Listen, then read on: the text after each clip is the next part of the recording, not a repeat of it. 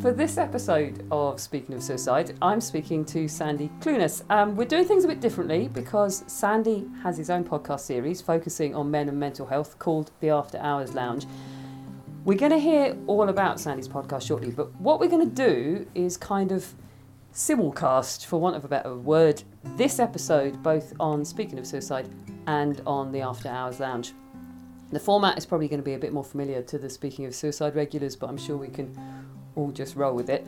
Sandy comes from Nairn, up in the north of Scotland originally, which is where we're chatting today. But at 18, he left Nairn, left Scotland, went off to become a windsurfing instructor in Australia, then travelled the world working and windsurfing. On the surface of it, Sandy was living the dream. So, what could he possibly have to say about how to deal with mental health challenges? Well, that's exactly what we're going to find out today. As always, speaking of suicide comes with a, a bit of a word of warning. The podcast is designed to be frank, open, and honest. We can go into some difficult and dark places. We certainly don't always talk about suicide, but if you're listening to this and it does trigger tough thoughts in you, remember you can press pause and you can always get some help. I'm Pennie Stewart, and this episode has been sponsored by D&D Paving Limited, so a big thanks to them for their ongoing support for what we're doing. And finally, Speaking of Suicide is made in collaboration with and in support of Mikeysline. So if you do need someone to talk to, I'll give you their details at the end of the podcast. Got all that bit out of the way. That bit's done. That's always the difficult bit, isn't it? Always the difficult bit. And then we get to chat. Um, Sandy, I do want to come on and talk about the, the podcast Yep. because it's a really important part of, of what you're now doing in your Mhm. life. But before we get to there, I think we should start here in Nairn. Yep. For anyone who doesn't know Nairn, it, it, it's a little town that sits right on the the coast um, of the Moray Firth um, or the Moray coast, and from where we're sitting, it's sort of a, a couple of stone throws to the beach. Yep. Was it was it inevitable that you were going to grow up and get into water sports? Tell me how that all came about. To be honest, despite being, you know, the location, I mean, looking outside now, um, we're sitting in my mum's garden and it's a beautiful sunny day, and you're wondering, well, yeah, this this does seem like a paradise. But as we said before we hit record, it's not always like this. but the there always was something about the ocean. I don't know whether it's my name, Sandy. You know, there are connotations to the beach there, and and and growing up. Um, I mean, I'm fortunate at 30 years old, I'm now slightly follically challenged, but you know, I was always the one with kind of long blonde hair, and I, I looked a bit like a surfer. And, and we, we did go on these water sports holidays as a youngster, and there are pictures of me windsurfing at kind of eight, ten years old. And I'm not, I was never a sporty child. Um, I grew up with a lot of hearing problems, so I really struggled with group sports. So I never played football, um, never played rugby, never played, never did anything like that. Quit every sport I ever started. But I do remember, you know, going windsurfing, and I was, I was the only one that was lifting the sail up and going along, and everyone else was like really struggling with it. And the instructors were like, "Whoa!" And even all the teachers, and it, but it was always in my mind, and it was the only sport I'd ever done where I felt, "Oh, I might be, I might be good at this." The only activity, really, you know. so where did the big dream come from to to leave here? And I'm assuming it was the big dream. Leave here, go and and kind of travel the world and become a Well, it, windsurfing instructor. It actually it, it came quite late. We went on one holiday. We went to Turkey uh, twice, one year and, and then the year after. I think 2005, 2006. So I was 14 and 15. And and the second year we went, I the kids club group we were in whatever, we did this thing and I, I the instructors gave me a foot strap at the end to say like how cool or whatever. And I think it was like the future instructor award. So I won that, and then it's funny going back now. I remember that my first couple of seasons as an instructor, Mum said to me, she was like, "This, this is you were going to do this." She was like, "From the, from you when you were fourteen, you were going to do this." But I got sort of through sixth year. I'd applied to university to do film and media. I'm very passionate about films as well, films and movies and everything like that. And then I just, I don't know, the penny dropped, and I was like, I was like, I, I, I, nah, this isn't what I want to do. I don't want to keep doing exams. I don't want to do this. I want to go. So I did a load of research and I found these zero to hero courses in Australia, six weeks, and they train you and then you become an instructor. And was it the dream? Was it all fantastic? Um, to be honest, yeah, it was because it was what I wanted to do. It was my dream. I think it's very easy to say living the dream, but everyone's dream is so vastly different. And for me, that was the dream. The dream was to be abroad, getting paid, to teach people to windsurf, living in the sun, and having a good time. But I was getting paid next to nothing. I was living in staff accommodation with 30 other people with toilets that didn't work and flooding floors and, you know, all this stuff. Getting fed three meals a day, that's brilliant. Free food, but it was staff food. Sometimes you turn the plate upside down and the food doesn't move, you know. Um, so it, some people go, oh, I couldn't live like that. But for me, I, that was the dream because I could go. I was going windsurfing in Greece or Egypt or Brazil every day in the sun. I was like, for for me, it was my dream. Yeah. So why aren't you doing that now? Bring us to what Well, what that- went yeah. wrong or what was the turning point? That's, because things have changed now. things have massively changed. Yeah, yeah. So uh, there was this thing. I'm I'm 30 now. Did my first season at 18 in 2010, and did my last season in 2017. So I'm going to say I was 26. It is funny you, when I look at seasonaires and all my friends that did it, and even the wider industry. There is something about when you do, when you get to that 26, 27, everyone just has a bit of a meltdown and goes right you it's so ingrained in you that this is really weird. I did a podcast i was on another podcast a couple of days ago and I, all about seasons and stuff and the big thing i talked about is a lot of guests and things on seasons there's this thing where they kind of make a joke to all the staff and say oh so when are you going to get a proper job then? When are you going to get a proper job?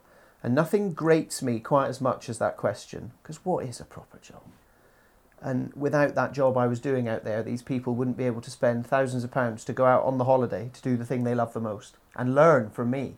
So, how isn't it a proper job? But after a certain point, I think that question starts getting into your head and you go, when am I going to get a proper job? When am I going to get a proper job? So, to be honest, I went out on that last season having already had a discussion with Loch Insh about taking on a role as operations manager there. And I thought about it, and, uh, and then eventually I was I swayed towards, all right, I'll go do one last summer. But even during that summer, I'd kind of realised I was like, um, I'm, I need, I'd hit the roof. I'd achieved the, I was the highest level uh, instructor qualification you can be in windsurfing. I had industry sponsors. I was, yeah, everything, you know, but I was like, I'm, I'm not, nothing's growing from here. There's nowhere for me to go in my, in my path. I realised, right, I probably need to come back to the UK and get a proper job, I suppose, and how wrong I was. Um, but looking back on it now, it was the best possible thing, and I think that's something with mental health. Maybe I'm jumping ahead, and I apologise if I am, but you you often think, oh, that was such so bad, and it was so horrible, and everything like that. But you, you learn the most, and it sounds so cliche, but you truly learn the most and get the most out of your worst experiences, in my opinion. And though that first year and a half when I came back to live in the UK were the worst years of my life. 2018, 2019, worst years of my life.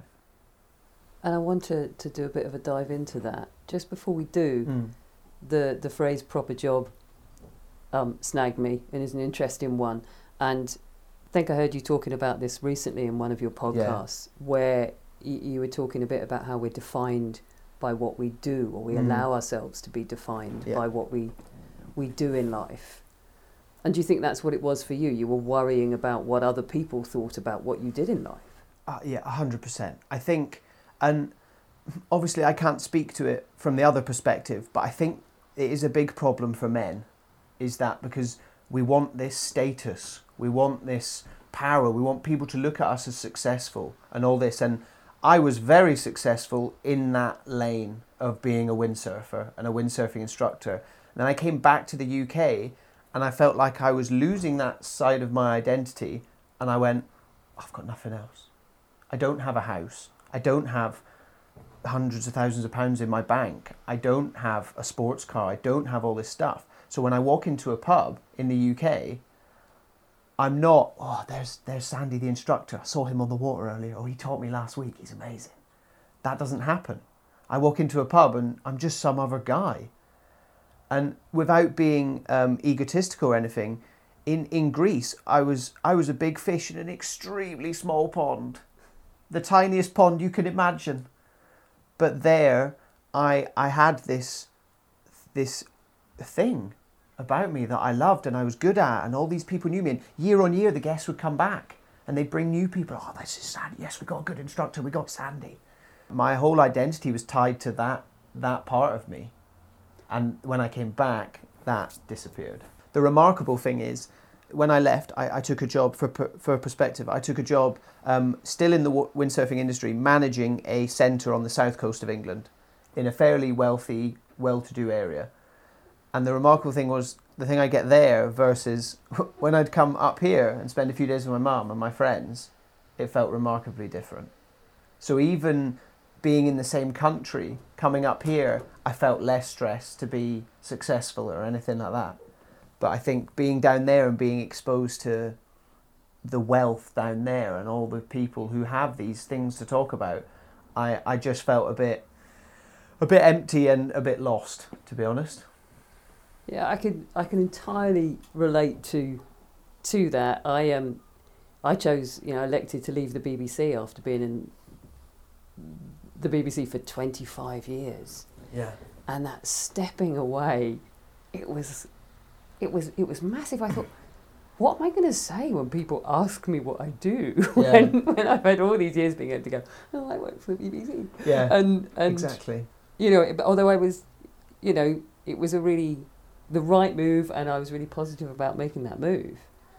At the same time, it sat heavily, and these things do sit heavily. Mm. So let's yeah. let's come back to that difficult year, um, if you don't mind us going. No, no, no. I'm, I'm, I'll happily talk about anything. Yeah, yeah. So, let's talk about that difficult year, which, by the sound of it, was was in part kind of a product of this this massive change, mm. change of status, change of what is it that you do type you yeah. know scenarios so so where did you end up in in terms of that difficult year what did it look like in your head well the, the funny thing is it, it all started really well um, if anyone remembers back 2018 the weather in the UK was ridiculous. It was outrageously sunny. I came back, took this job in the UK, and was like, oh, here we go, grim summer in the UK, my first summer in the UK since 2009.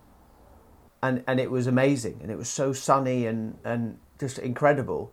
And I'd taken on this new job, and, and because it's all new, you know, you kind of look, it's like the honeymoon phase, isn't it? So I looked at it and I was like, oh, this is brilliant, and things like that. And then as I got towards sort of September, October 2018, I feel like something just started to click in me Another thing, well, a difficult thing is my best friend, who I then started living with, we, we got a flat together right on the coast, right on the beach, literally right on the beach. He got a really good new job with a really, really cool company.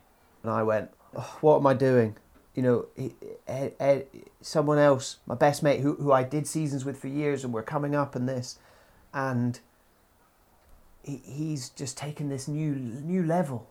And I was like, I haven't I'm sitting here and I'm still in windsurfing. I'm still having to talk to people about bloody sails and all this stuff and boards and you know. And then uh, the centre I worked at closed for December and January as well. So I was like, I'm not even getting paid for two months. What am I going to do? And and I kind of started to realise what I'm lost. I literally don't know. I don't. I, I was like, I don't think this is fulfilling me. And for the last eight years or whatever, I had been completely fulfilled in every way possible. And I, and I was like, I, I don't feel like this job is. Again, it goes back to like ego, I suppose, but maybe in a good way of like, I'm, I'm better than this. I can do more than this. It all just pushed me down and I just felt so worthless. By the end of 2018, I just felt completely worthless. And what form did that take day to day? Did it affect your behaviour, your relationship, your relationships with other people, um, how you kind of moved through each day and week?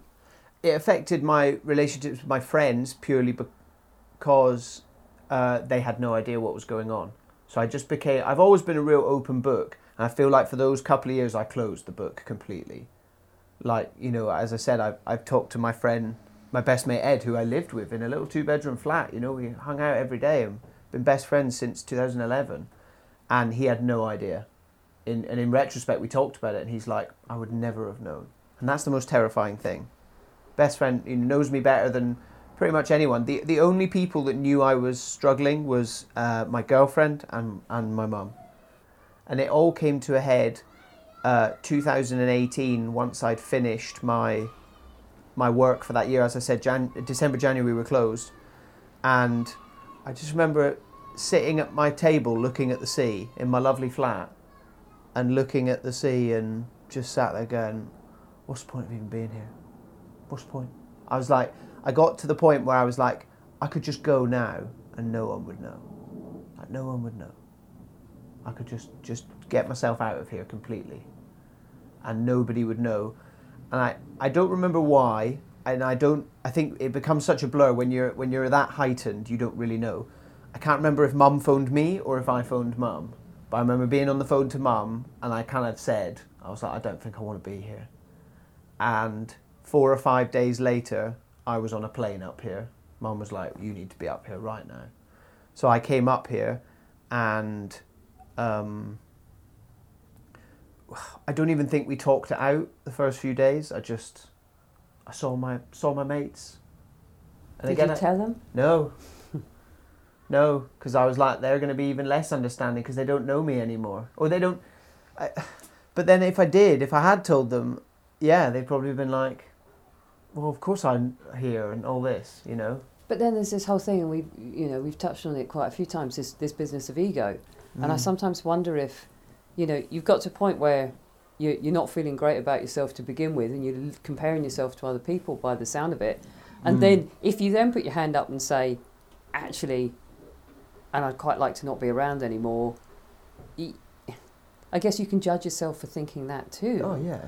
So that just that's just another thing to chuck on top of this big heap of stuff that makes you feel crap. Mm. It's just and, it's, and, it's just know. snowballs. You know, I, I always say it's like a Uh, you know when a snowball starts going down a hill, you know it's like a cartoon. You rolls down the hill and it just gets bigger and bigger and bigger and bigger. And that's what it's like. It's just a vicious circle in your head of I feel worthless, but I can't tell anyone because that's going to make me feel even more worthless because I'm then not only admitting it to myself but also to to the world. It's actually coming out of my mouth rather than just being in my brain, you know? It's ironic, isn't it? Because I, I would imagine, I don't know, but I would imagine a lot of people standing from the outside, looking at the life you had been leading, and you had a choice, of course, I guess, to go back to that, that life of travelling and, mm. and, and teaching windsurfing. But standing from the outside, they might have thought, as I said at the start of this, that, that you had everything. I wonder if there was an additional pressure for you coming from sort of thinking, I mean, did you ever think, I shouldn't feel like this because I, I should be feeling. I'm not explaining it very well. No, you are. I, I, completely know what you mean. Yeah, it, I, I did. No, I, I Did you feel guilty for not being happier, given you'd been living what other people saw as a dream? I don't. Yeah, I, I don't think. It, I don't think it was guilt. I think again, it was. It it felt like just an enormous fall from grace. Do you know what I mean? I, I don't think I felt guilty about it, but I think I felt like uh, I'm I've always been known as the one who, in the context of coming up to Scotland, he comes back every couple of years and he's got a tan and he, he's travelling off somewhere or other and he's just it's the it's the quote he's just living the dream. He's just living the dream. And then when I took the, the job down in the UK, you know, all, all the other guys who I did the seasons with my age were all kind of moving to London, uh, getting a, a, a, perhaps more serious um, job that demanded a lot more of them, and I was still working in windsurfing. So again, it's oh, Sandy's still living the dream. He's living down in the beautiful south coast, and he's still putting a wetsuit on every day and going out and doing that. And in my head, I was like, I'm st- I'm the only one putting a wetsuit. You know, I was in the reverse, thinking I was like, how how do I build something different? But yeah, I felt like I was yeah completely stuck. Yeah, it wasn't guilt. It was a, a fall from grace. It, it was I, I felt like I'd fallen so much further than perhaps other people might have done that have lived a more traditional life in their 20s, if that makes sense. So, how did you turn things around? Actually, I'm going to ask you another question before we go to that one. Mm. You said that you're quite an open book, and that's very obvious from the, the, the podcast that you do. So, even though you're an open book, and sociable and outgoing, why do you think you couldn't be open about what you were going through? Uh, I, it goes back to what what I just said. I think it's like it's like a physical manifestation of like how how bad you feel. As soon as it leaves your brain and comes down and wherever I don't know comes up your throat and out your mouth and you talk, it's out there. You've said it, and someone else has got that information. And I think I was so terrified, like I said, of, of someone else realizing, oh yeah, Sandy, he's a bit, bit down, isn't he? And I think as well when you're when you're that low, you your whole opinion of yourself, of course, changes, but also of other people, and you start looking at them of like, if I tell them, they're going to be like, he's such a killjoy. I don't, I don't want it. You know, I can't take that on. It's that, you know, it's that cool. I can't, I can't take that on. I've, I've got a new job. I'm busy. I'm doing this. I'm going on holiday next week. I can't listen to Sandy talking about thinking about killing himself. You know, you can't, I can't do that. So you end up it, again. It's the vicious circle. You end up going, but to be honest, and and I'll say this for anyone listening that may be struggling, like that's couldn't be further from the truth. Every single person I've ever spoken to about what's going on in my brain has been the opposite of that. I'm not saying they've dropped everything and run to my side and baked me a tray of cookies to make sure I'm okay, but they've just said, "Talk to me." Uh, honestly, and, and especially since I started, you know, being vocal on social media with the podcast and things, I get messages from people I went to school with saying, "Hey, if you're ever struggling, please send me a message." Which sometimes I'm like, "That's a bit weird. I haven't spoken to you for twelve years," you know. But at the same time, you're like, uh, "It's unbelievable." All these people that you that at that time you think they, they don't they couldn't care less about me, but actually, they do. You managed to, to turn things around. Obviously, we're sitting here today. Mm. Um, but you made quite a radical change in terms of your working life. Was that a part of you? I was going to say getting better. I don't know if that's the right phrase, really, but getting feeling better about life and yourself. Yeah, um, yeah. That that was the that that was the biggest thing. Like I said, I I felt like I needed to take some ownership of myself, and uh, I I realized throughout all this and, and at the place I was working, a role that I had t- also taken on was was managing their social media, and it got to the point where I was enjoying taking the picture and, and writing a witty caption and, and uploading all the cool new products we got into the, the online store and posting about all that. I was like, I enjoy this more than taking people out in the water and teaching them. The light bulb moment came, and, and it was literally like someone flicked the lights on when I realized I had this moment of self realization of this is what I now enjoy. So I went to my friend Ed, who had had this job at this really cool company. I said, Can, can I spend the day with your social media manager? He was like, Yeah, come in. He had a chat, and I went in and I spent the day, and I was like, Cool. And then I met this other guy who's a freelancer, and I went and checked him, and I was like, What do you do? I was like, Is this a job? Can you just do this and for businesses and on your own time and stuff? And he was like, Yes, you can. So I went, Okay, cool. And then the other light bulb moment, and this, oh, I find it so hard to talk about this. And it sounds, it's going to sound really, maybe it won't, no, I need to stop saying that. It won't sound pathetic because it's a big, it was really important to me. Me and my girlfriend, my girlfriend's also a windsurfer. We met, she's an instructor, an amazing windsurfer. And, and, and we went to Fuerteventura in July 2019.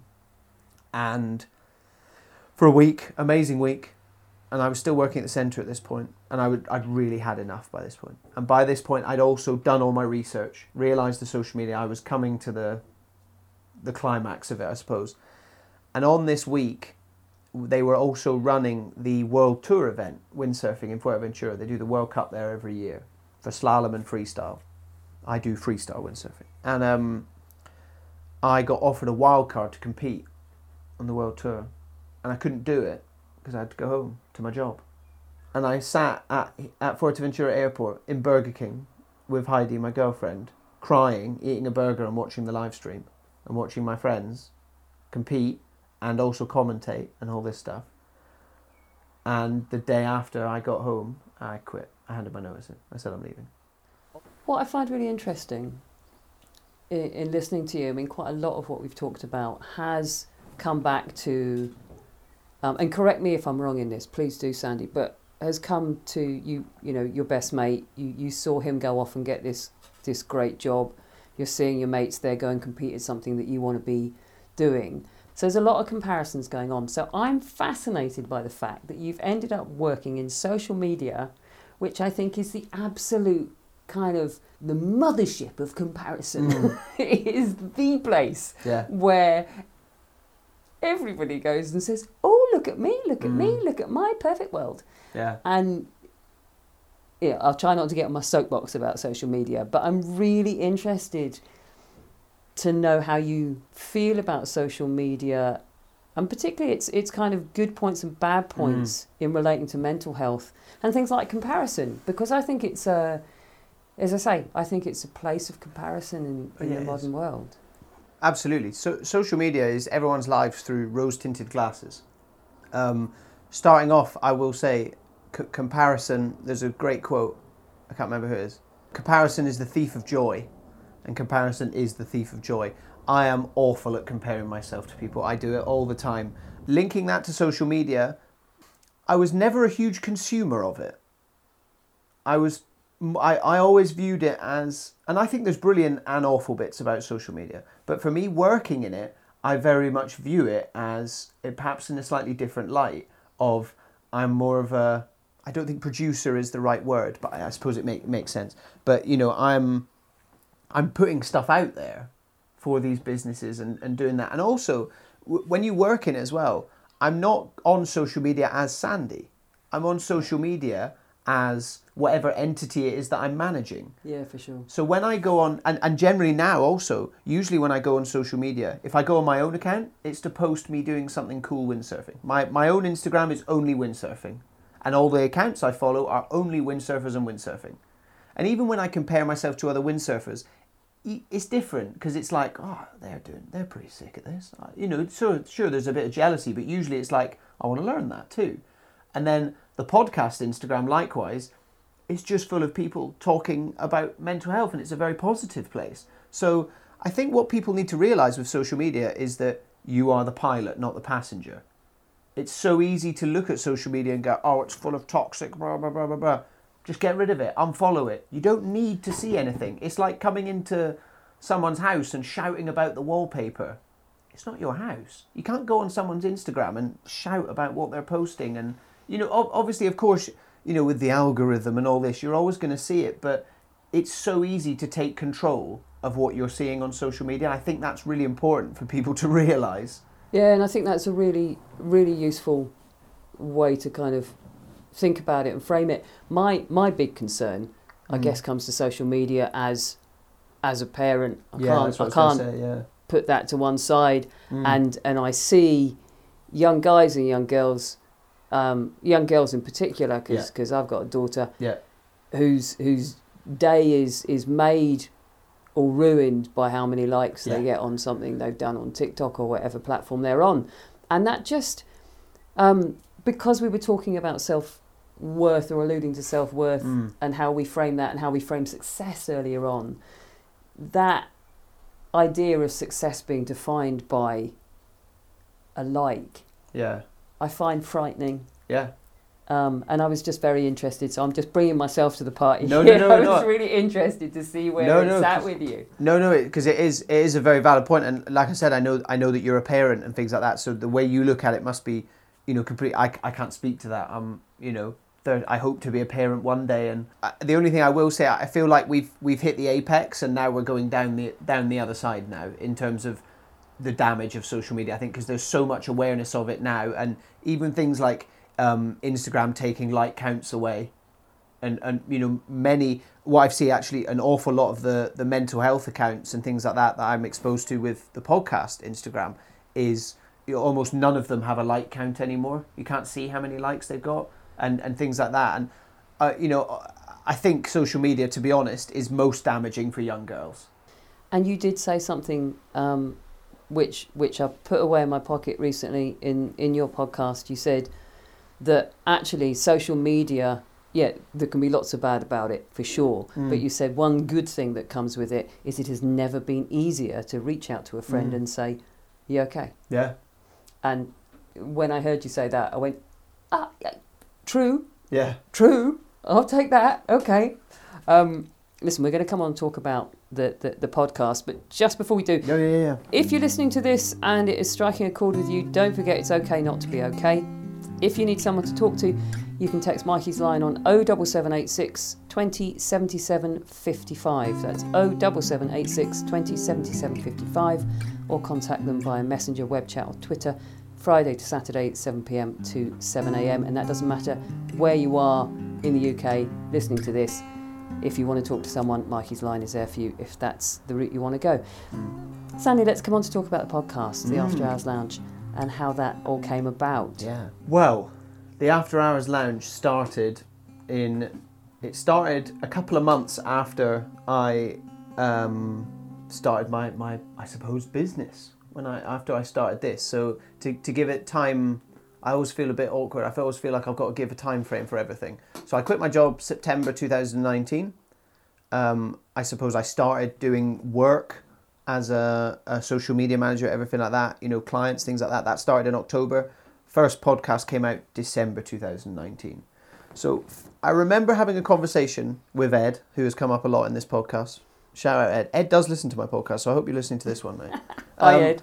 Hi, Ed. But um, I remember having a conversation with him walking back from the co op one night to our flat in sort of January, February 2019. So before I'd quit my job or anything. And I was trying to come up with ideas of what I could do within men's mental health. What I could do. I was like, what, what can I, what, what, how can I help? And I'd also recently started listening to podcasts. They'd, they'd come into my sphere, uh, mainly just about films. And I went, well, I'll put it together. I love listening to podcasts. I like talking, and I want to do something about men's mental health. So all just came together. The, the idea of the After Hours Lounge, I always envisaged, envisaged it as a physical location. So back in the day, I say that makes me sound a thousand years old, but back in the day, I feel like men used to finish work and they'd all go to the pub together and they'd just sit and talk. Whether it was about football or work or their wives and their kids and where they're going on holiday, and they just talk, and they'd have two or three pints, and then they go home. I don't know whether that was conducive to healthy relationships with their family, but that seems to be what men did. And I feel like men don't do that anymore. And I wanted the after hours lounge to be that's where men come and talk, and you have a beer, and you have a chat, and hopefully you leave going, oh, I feel a bit lighter than when I went in, you know and that that was that's the idea behind the after hours lounge and that's i suppose why i've kept it and i i, I very much hope one day for it to be a physical location. Um, i've scaled back the the beer side of things mainly because of my own relationship with alcohol. I don't really drink anymore. And I, i'm also fortunate the podcast is sponsored by a non-alcoholic beer brand so i tend to drink them now. But um, that that was the premise behind it of just having people on and just just talking to people and figuring out how they live and what they do. I, I'm fortunate enough, I've got so many amazing just friends, not even like people I can reach out, but friends that have just done a lot of cool stuff. You know, I've got a mate who lives in a lives on a yacht with his girlfriend and his dog, and they travel around Fiji all the time. And I had him; he was my first guest on the podcast. I've had, you know, and, and then obviously as the podcast has grown, I've I've reached out to more and more people, and then COVID, if anything, was a blessing in disguise because Zoom happened, and we realised that was okay. So I could suddenly talk to people in America and things. Um, yeah. What impact has all this talking to people had on your ability to be more open about where you're at? Because, as we learned earlier on, although you're very open, and Mm. very outgoing, you went into personal lockdown when you were having problems. Yeah. So, has the podcast kind of greased the wheels because you're much more used to being Mm. when Okay. talking about this stuff? Yeah, uh, a th- thousand percent. The way I've always viewed it with the podcast is um, if I'm going to do this, I have to lead from the front. I can't sit there and profess to be doing a podcast about mental health if I'm not willing to sit there on Instagram and film myself talking about when I was thinking about killing myself. I, I can't not do that. So I think I had a few words with myself. And to be honest, I, I still Like this is the thing with mental health. uh, It's not like a bruise on your arm that's going to disappear after five days. It's not even a, a broken leg that might be a bit bit creaky a few years later. Like I don't think it ever goes away.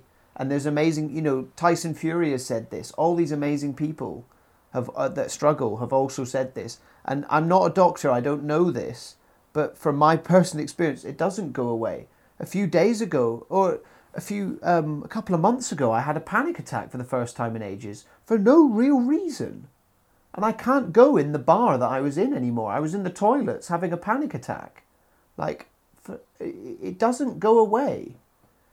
But all you can do is figure out the awareness and the steps to take to to to mitigate the problem and make it smaller. So what was a bad day becomes a bad morning, becomes a bad hour, becomes a bad 10 minutes because you have these things in place. And that was why go, going I'm sorry, I'm going back miles, but that was why I you know left my job as well and I, I needed to work on my own time because at that point sometimes I was waking up going I can't do anything today. I need to sit on the sofa and watch Star Wars. So I needed a, a lifestyle which allowed me that. And anyone out there thinking that that's not possible is talking rubbish. I had two months worth of rent in my bank when I quit my job. I didn't have money behind me. I, I my you know I didn't have thousands of pounds in my bank or a family that could support me. I was just taking a chance. You know, and you you, you need you need to realize that's okay. But in, in answering your original question, um, yeah, the podcast completely changed it, and I very much view the podcast as my own form of therapy, as much as putting it out for listeners. You know, it does help me just vent everything in my brain and get my experiences out. Um, yeah. There's one final thing I want to just ask quickly before we wrap things up, and that's that in listening to the, your podcast and from from talking to you today, it's very clear that you have no fear of the trench. And what I mean by that is, I think when sometimes when people open up and, and tell you that they're they're in a really bad place and they they share their pain as as human beings, I think some of us will jump into the trench with them, and some of us will turn away from that pain because it's difficult to deal with. You seem to have a capacity to be very open to hearing about other people's pain, Mm. hearing about people's whether it's depression or dark places that they've been to, and I always call that the trench. And Yeah, you have no like fear that. of the trench. You're prepared to get in the trench and guddle around in the mud Mm. and and you know probably if you're a big guy you'll be lifting people up over the trench Hopefully, and, um, but I think that's a special quality because I Mm. don't think everybody has the ability to jump in the trench and is that something you learned or do you think that's always been a part of you I feel like it would be, um, first of all, thank you. That's a wonderful compliment. Um, I feel it would be egotistical of me to say that that's something that I've always had because it probably isn't. I think it's definitely been accelerated by the podcast. I think the podcast has just made me enormously empathetic. And it's also given me this awareness that no one really knows what they're doing. And everyone you walk past on the street is probably going through something or other. And it's so easy to say that. And, and I don't want to speak from a position of, ooh, look at me. But like having done almost 100 episodes of a podcast and talked to all these people from vastly different walks of life, the stories all start to line up. And you go, oh, we all do think the same thing when we get up in the morning. We are all nervous about the same things. So actually, to use your your metaphor, if we did just jump in the trench and just help hoik each other out of it every now and then, it's just going to make everything better. Um, so I, I, uh, to be honest, I'll put it I put it down to the podcast. I think as a windsurfing instructor, when I was doing that, I was so singularly focused on what I was doing and living the dream that I don't think. And even my girlfriend said this about me the other day. You know, she was like, "You are so much more of an open human. You were so one track mind back then, in in a good way.